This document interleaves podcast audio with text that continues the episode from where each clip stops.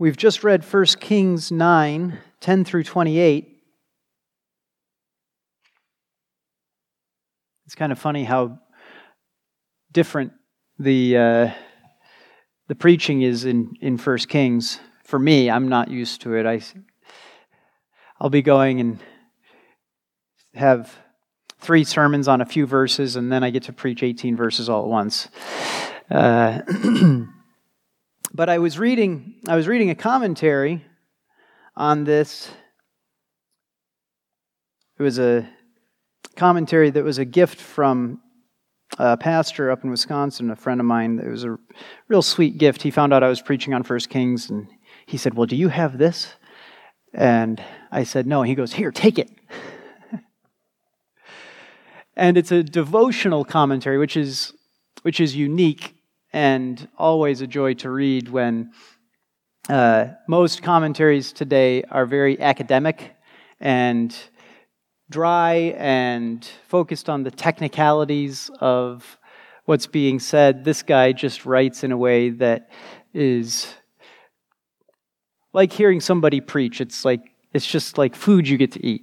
So anyway, I was reading in this commentary and one of the things that he said about this passage we've just read is that this is just Solomon doing the work of being king. This is just king work. And so if you look at it and you think, well, this has to be in there because uh, it's a warning to us, or this has to be in here for he, he says, no, read it and, and, and just think about what a king needs to do, and you'll see this is, this is what a king needs to do. This is what a king's supposed to be doing. And then he says, but the previous few verses stand like a tower overshadowing the whole passage. So, so what I want to do is go back and read those previous few verses that we've already read, we've already heard sermons on, but let's just back up a few verses and remind ourselves the context in which this kingly work that Solomon does, the words that come just before, in, uh, in chapter 9, starting in verse 6. This is the Lord speaking. And he says, But if you or your sons indeed turn away from following me, and do not keep my commandments and my statutes, which I have set before you, and go and serve other gods and worship them, then I will cut off Israel from the land which I have given them. And the house which I have consecrated for my name I will cast out of my sight. So Israel will become a proverb and a byword among all peoples and this house will become a heap of ruins. Everyone who passes by will be astonished and hiss and say, Why has the Lord done thus to this land and to this house? And they will say, Because they forsook the Lord their God, who brought their fathers out from the land of Egypt, and adopted other gods and worshipped them and served them. Therefore, the Lord has brought all this adversity on them.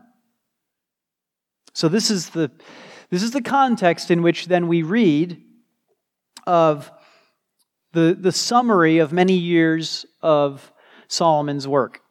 And we, we enter into uh, a list of his political work, his economic work, his military work, and his, uh, his religious work, his, his, ruling as king.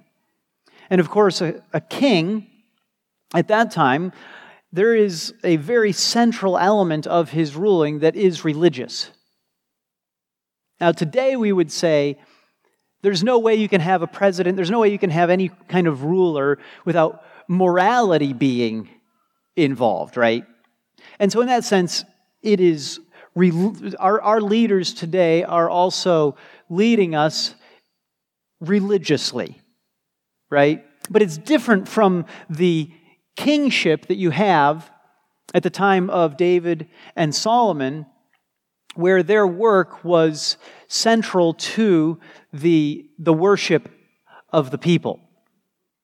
The building of the temple is, is part of what we've just gotten done studying, right?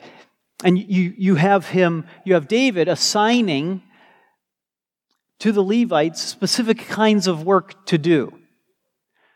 Well, today we don't have that kind of religious work being done by our rulers, but Solomon, when we get to the end there, or well, let's see, where what verse is that in? Um, it speaks.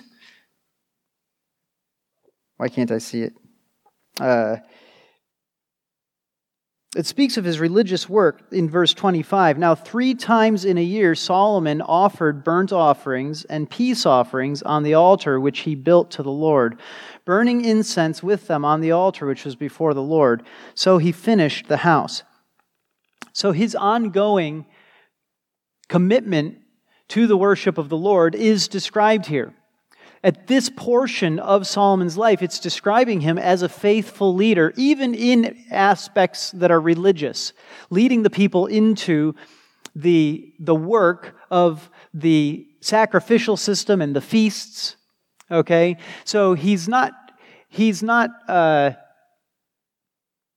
being a priest, right? But he is he is making sure that the, that the priestly work is done and that the worship is done according to the commands of God, who gave commands for these sorts of feasts to happen. By the, when, when completing the temple, he's completing the requirements that were part of God's plan. If you go back to Exodus, and he says, you know, you're going to celebrate this every year.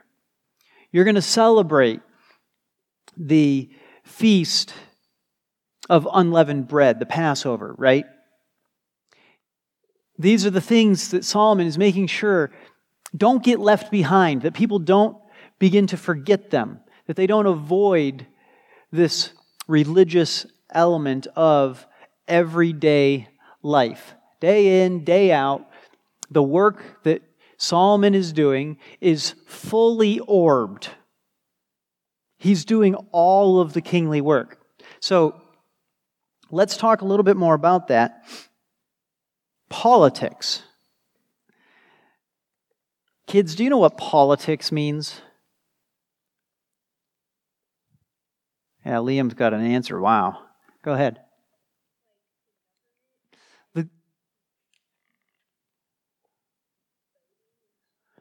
Government and voting and stuff, yeah, that's we, we typically think of that stuff as all being re- related. It's political, right? It's all political. But here's the thing.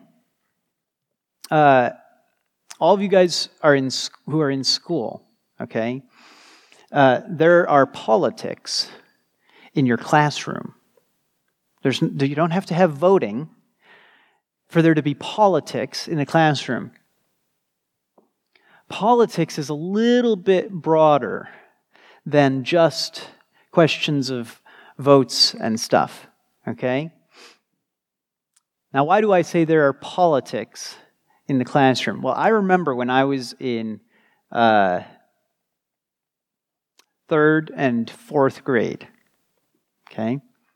So there's not a lot that I remember from when I was that young, but one of the things that I remember is that this little country school that I went to, uh, with one class, one small class per grade, only K through, or maybe not even K, maybe just first through fourth grade.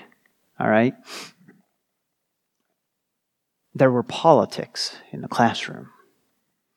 There, there were arguments and fights about who was more popular and who was better at what kinds of things on the playground or in the classroom in different subjects. There were competitions, and there was, there was political machinations, and they took on different forms between the boys and the girls. And this is what made it stand out to me because I remember that if I got mad at my best friend who was in class with me, I'd just punch him. Don't recommend this. But that was politics. But the girls, oh boy, very different. They would go into these little enclaves and talk, talk, talk, talk, talk, talk, talk. Talk, talk, talk, talk, talk, talk, talk. And best friends, Heather and Kristen. Were they cousins? They were cousins, even. Best friends and cousins, Heather and Kristen. They'd go for two weeks without talking to each other because they were having a tiff, a spat, an argument, a fight. About what? Who knows? Why was I punching my best friend? Who knows? Now, a lot of the time, those things are about politics. Not always. It's not politics if you're playing basketball and somebody trips you and you get mad and you punch them. Not really. Politics is, is a little bit different. I'm trying to help you kids understand. So, so here's, here's the best example I can give. Politics in this passage is when Solomon gets all this help from another king. Do you guys remember what, what other king was helping him? Yeah. Hiram, that's right. He gets all this help from this other king. And what kind of help did Hiram give? Judah, yeah. Yep, wood and gold and workers too to, to bring those things, to, to harvest and, and, and provide all of that stuff, right? So he provided a lot of help. And King Solomon decided to reward him by giving him 20 cities. Is that the number? See, these are kinds of things. Yeah, 20, all right. Got it. And Hiram didn't like them. That's politics, folks. Trying to keep everybody happy. That's politics. Hiram didn't like them, so he so they were called the land of Kabul to this day. Now, nobody's really sure exactly if that name comes from uh, some sort of pun. It seems like maybe Hiram was using a pun to, to call them, to call it like nothing land or, uh, you know, worthless zone or something like that, right? That that's, he, he's like, oh, thanks for giving me the worthless zone. Hiram was not impressed. But you know, what are you going to do when the guy that you're not impressed with is Solomon? Solomon, who rules over the combined kingdom, has wealth beyond measure, is building fortress cities at all of the trade routes, and that's part of what we read in here. Okay, so the, we're, we're, crossing over into the economics. But I mean, Solomon, who is blessed of the Lord beyond measure, Solomon, who has wisdom beyond bounds, Hiram, Hiram is not an idiot king. He also can do politics. And he decides, well, you know, that, that payment really kind of wasn't what I wanted but it's still better to be friends with Solomon than enemies.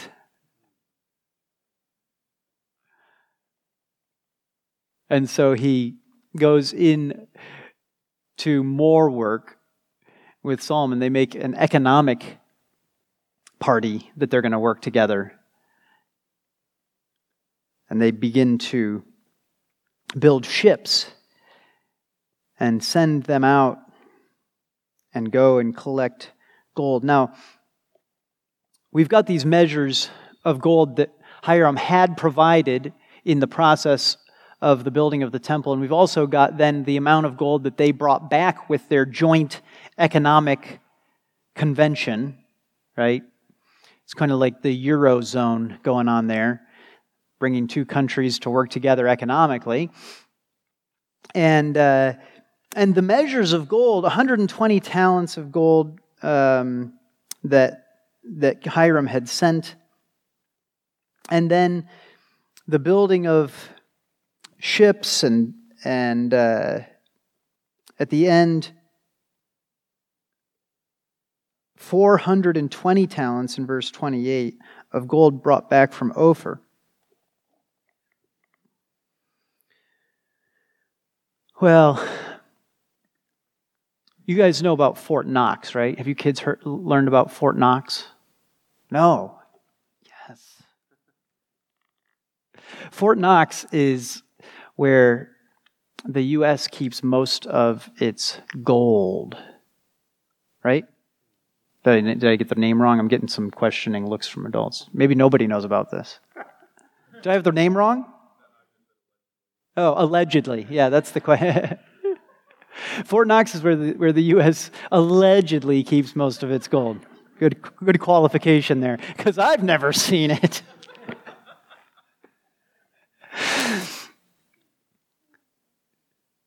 gold is really, really heavy. Did you kids know that? It's really heavy. So, the best way to help you understand how much gold we're talking about is that you can measure it in tons. You're not measuring this by pounds, okay? You're measuring this by, by tons of gold. This is a crazy amount of gold.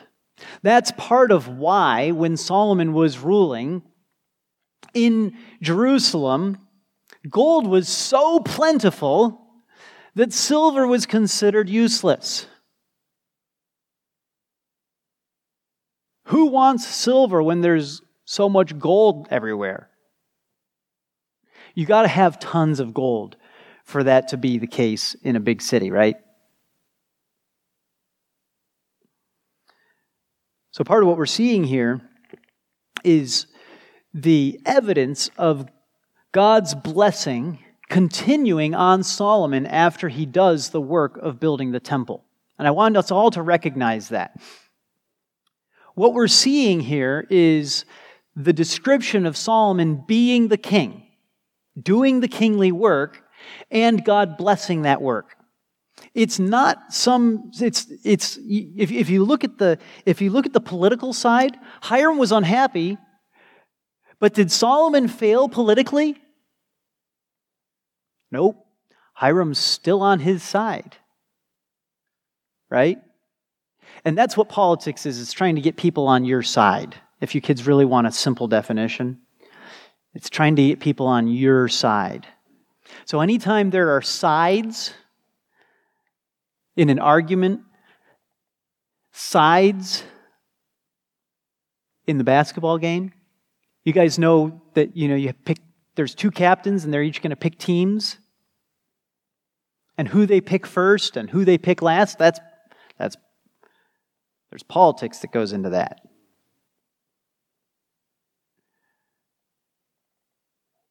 So, anytime there are sides and you're trying to get people to agree with you and be on your side in something, you're, you're dealing with politics. Now, Solomon wins at politics. Solomon wins economically. Right? Solomon does good work religiously.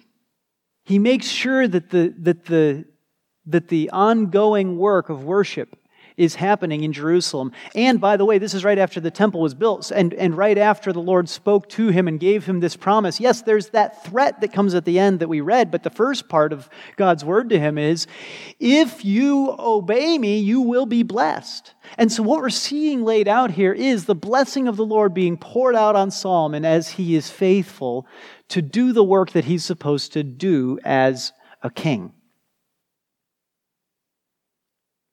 Now, so far, I've only talked about the gold with the economics, but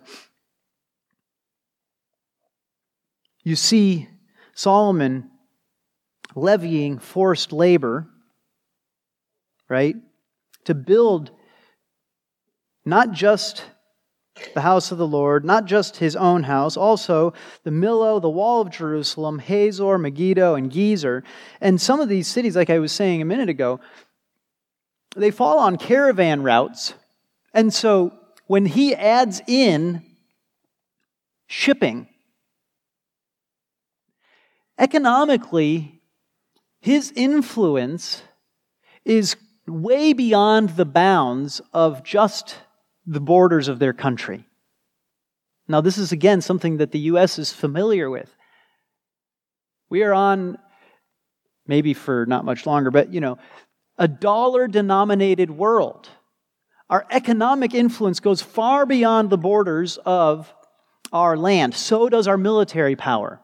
And this is the case also with putting in these cities. By having, by having these cities placed strategically, he protects the land, as these are entry points into and out of uh, important areas of the country, and also give access to pro- project power beyond the borders of your country into the rest of the surrounding region. Are you guys tracking with me? This is the building these are the additional building projects that are being described here. We're seeing real success on the part of Solomon building these cities, these fortresses, and being able to use them uh, militarily and economically. Economically, because you can tax everything that goes through your land the moment that you have that kind of military power over the trade routes. So, this is, I mean, just like in the United States and the world today, the military and the economic projection go together, right? The power that is there, they go together. So we're seeing, we're seeing Solomon succeed in his work. Also, storage cities. Why do you need storage cities? Kids, what do you think? Why, do, why, would Solomon, why would it be important for Solomon to build storage cities? Yeah, wit. You get that much gold and jewels and stuff, you need to put it somewhere. Absolutely. That's part of it. It's just it just becomes a practical necessity, right? But there's other practical necessities that storage cities maybe maybe the parents need to answer this one. Why else do we need storage cities? Anybody want to answer? Oh, you're going to answer, Abel? Because he wants to go? No, it's because he wants to stay. Sorry. Good, good guess. You need storage cities for food.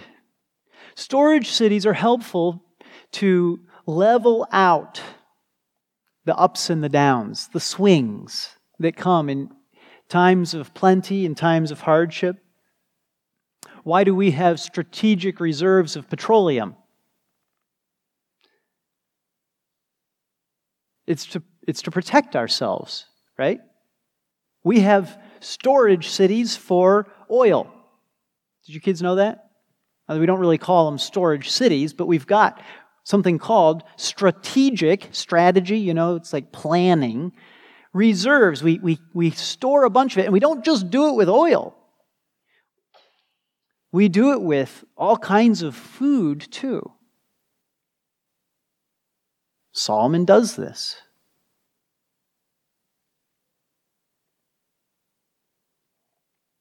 Now, if I'm not careful, I'm going to start making people uncomfortable because you're going to be thinking, wait a minute, I don't like some of these things that we do.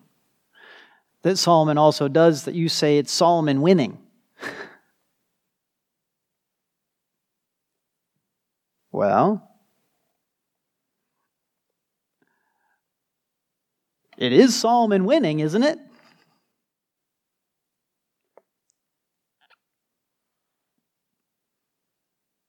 one of the things I want us to take away from this is remembering that uh, this is the blessing of the Lord on Solomon.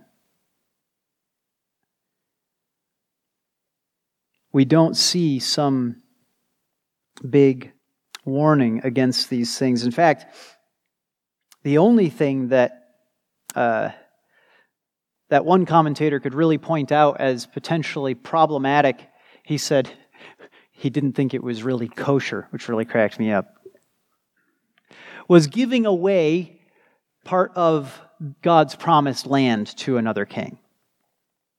Right? That might not be kosher, he says. Didn't really occur to me, which is why I thought it was, oh, yeah, that's a good point. We're not, we're not supposed to be giving away the Lord's land that He's given to us. Nevertheless, Solomon is doing good political work, economically and militarily. He is absolutely fulfilling the, the greatest uh, desires of any nation, right? And his ruling is filled with the wisdom that God had promised to give him. Now, where do we see ruling in this? We see ruling as he, as, as we read of the, the workers, right? And what he had various people doing. Those people who were the enemies who had been overpowered but not totally eliminated in the land that were left, those were the people that he made slaves to do this work.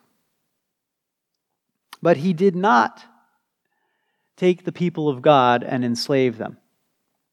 This is important. This is, this is yet another indication of him being wise and ruling with, with godliness among the people right?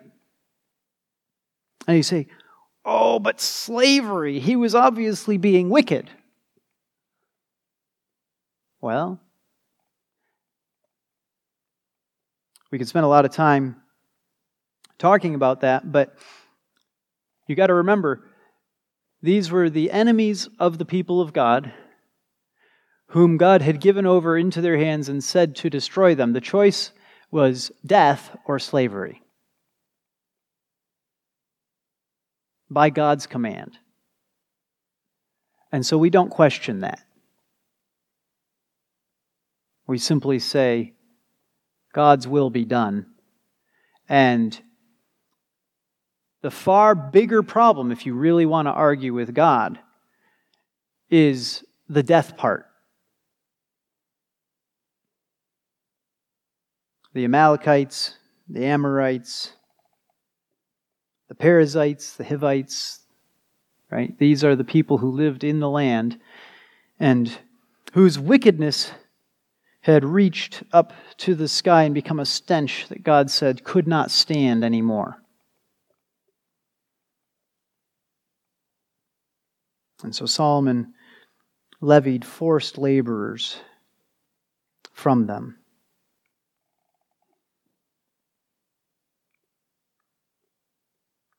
But Solomon, verse 22, did not make slaves of the sons of Israel. This is important too, isn't it? You don't make slaves of the people who are your people, the owners of the land, God's chosen people. Nevertheless, I want you to see they were men of war. They were his servants. They were his princes, his captains, his chariot commanders, his horsemen. They were chief officers over the slave labor. When you say they were not slaves, Today, we've, we've come to the point where we call a lot of things slavery. And I think an awful lot of these jobs we would call slavery today. Oh, I'm just a wage slave, you know. No, that's called working for money. That's good. You don't need to be ashamed of that. Well, I don't get paid as much as I want. Now, that's called greed. right? Well, maybe, maybe not. It's okay to want a better job. It's okay to go try to get a better job. But we shouldn't we shouldn't denigrate the work that we've been called to do if it's the big work that Solomon was called to, or if it's the small work that you're called to of being a cook in the king's kitchen. Those are the servants, you know? There's awful lot of servants that weren't slaves, but they were servants.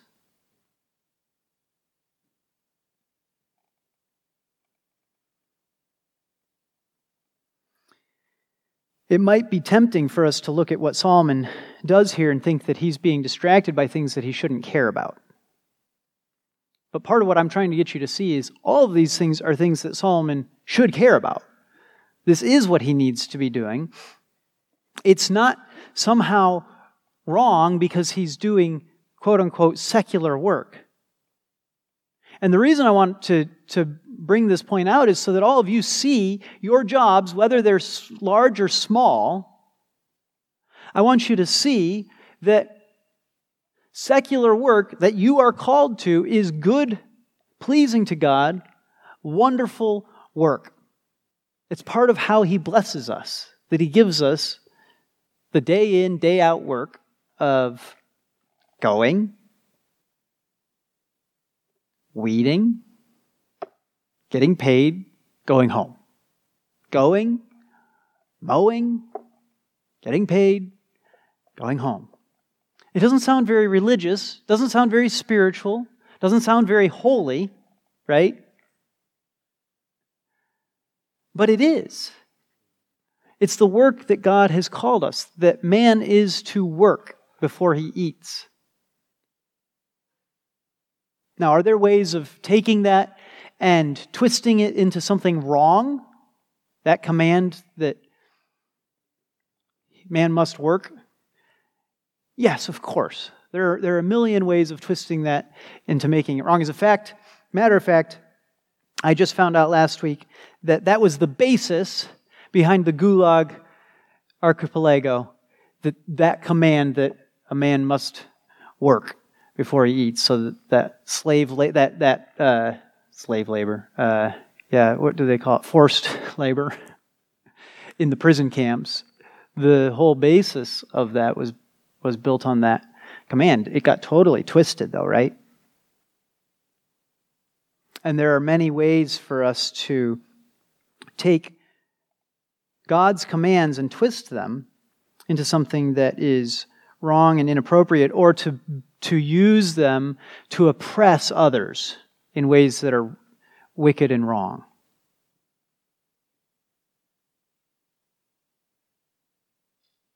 We're warned many places, though, not to take advantage of those who are weak, like the day laborer. Don't take his cloak in pledge, right? Well, how do I know if I'll get my money back if I don't do that? Well, you don't. You don't know. Pay him before he goes home. Well, he's too stupid. He'll spend it all on drink. Well, pay him before he goes home anyway. You're not really worried about him. You're just liking having control. These are the kinds of things that we're warned about and told not to, not to be abusive, right? So Solomon, Solomon is not turning the people into uh, slaves. But he has an awful lot of control over everything, doesn't he? He has an awful lot of control over all the people.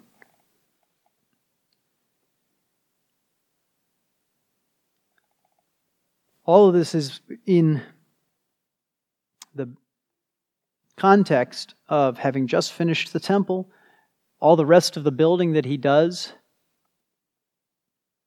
the way that the Bible talks about Solomon building, it, uh, it's, it could be translated that he liked building or that he had a passion for building, even. And you begin to see it when you realize how many cities he built. Not just this beautiful temple and then a beautiful palace, right? Uh, but whole cities that he's building storage cities, military cities, trade route cities. These things, if you go back and you look, uh, the, the walls on some of these places are monstrous. Monstrous walls. These are amazing building projects that Solomon took on. Why? Was it so that Solomon could have a grand name? It's really not. It's because he knew that having strategic reserves was wise for the sake of the people. It's because he knew that having military power that, could, that projected beyond the borders and that, project, and that protected the borders, right, was wise and good for the welfare of the people. It's because he knew that bringing in money and gold was of benefit not just to himself, but to the rest of the people. Some of this could, could even be looked at as jobs projects, building the infrastructure necessary for the country to prosper. Even though it's at the cost, yes, of some slave labor, but not of the people, right? But you remember that he was drawing some, some of those servants and that some of those uh, workers that were needed for the temple from among the people of God, sending them three months at a time. And you know what three months at a time sounds like to me? It was three months, right? It sounds like a quarter of your income to me. Going to jobs projects, building infrastructure. And yeah, that was temple work too. So, okay, pull your 10% out for the for the church from that too if you want. But I just want you all to see Solomon and think you want to live under you want to live under the best king we, that, that's ever been. Okay, well, fine. You can. I'll give you David. You want to live under the second best king and the one that was most successful in making a kingdom truly great, not just fighting to get its borders secure. It's Solomon. And it might look an awful lot like living in the United States.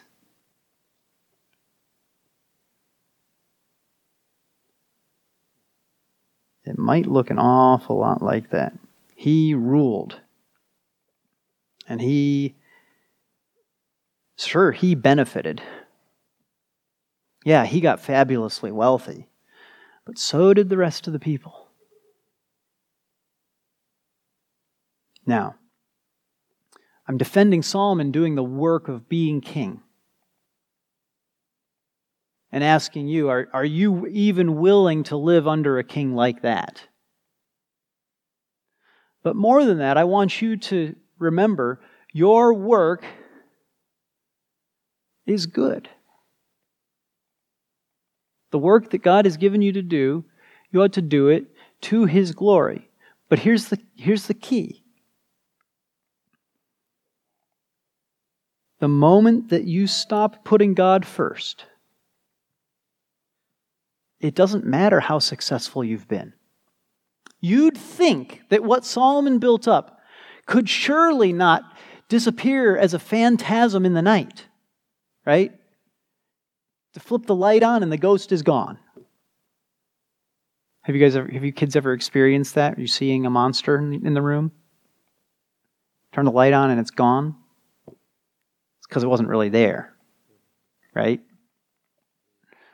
It was your curtains.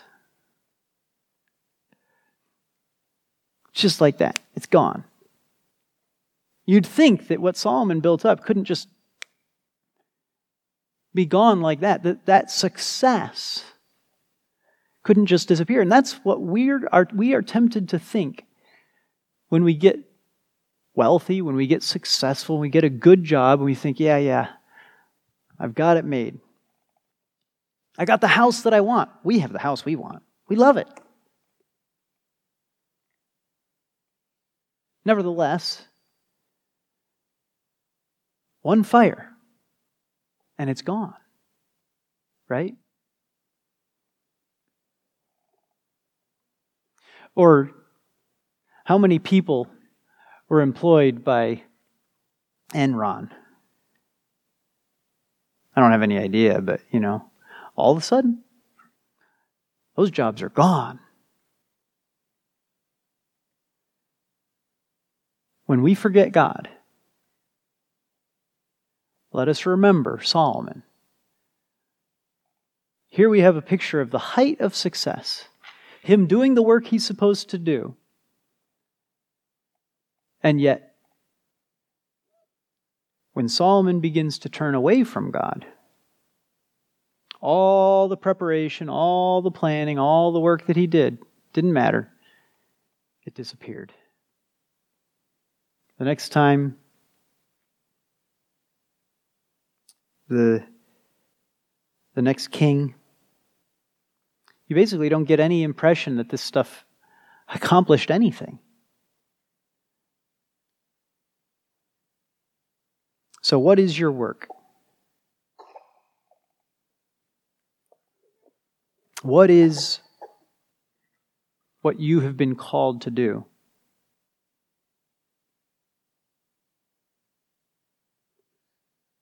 Maybe it is manual labor.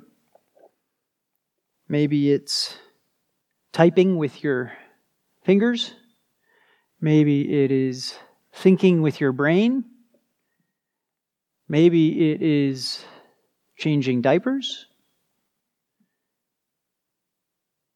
All these things give glory to God when we do them to His glory and none of them are to be despised. They are holy work because they are performed by holy people.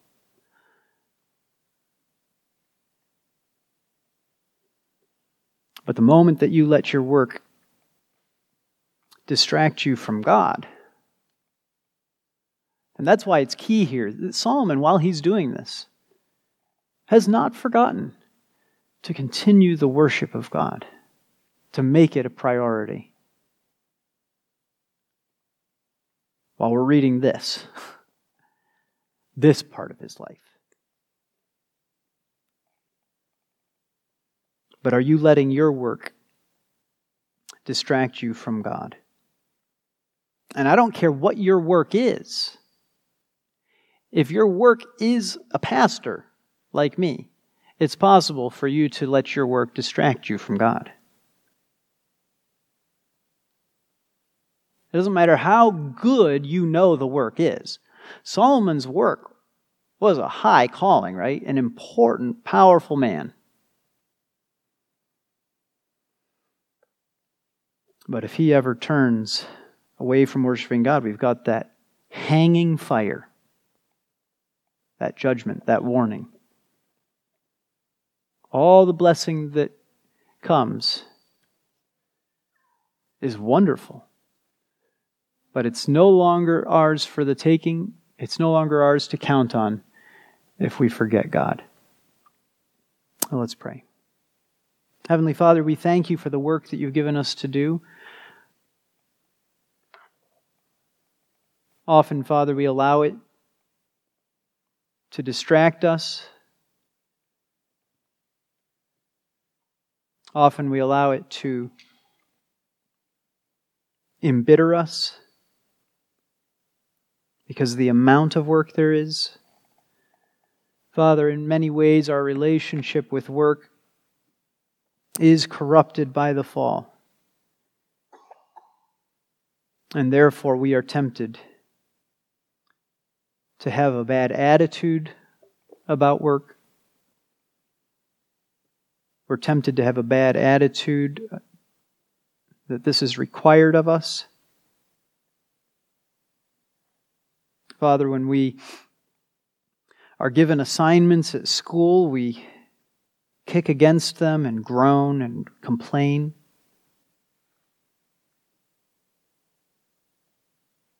And even, Father, when we're given the gift of knowledge by doing that work, we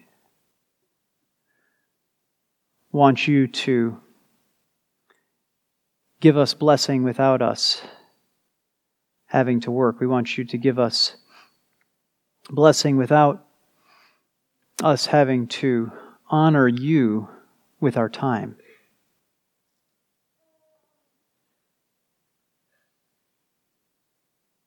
Father, we do the same thing with the, the wonderful blessing of children that you have given through marriage, the fruitfulness of the marriage bed.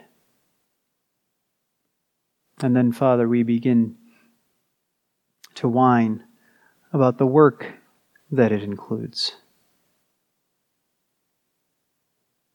Father, help us to be faithful to do the work, no matter how important it seems to the watching world, like King Solomon's work, or how unimportant it seems, like being one of the servants in Solomon's kitchen. Let us do our work to your glory, never forgetting you, continuing to worship you day in and day out. Let our hearts be turned towards you, we pray. In Jesus' name, amen.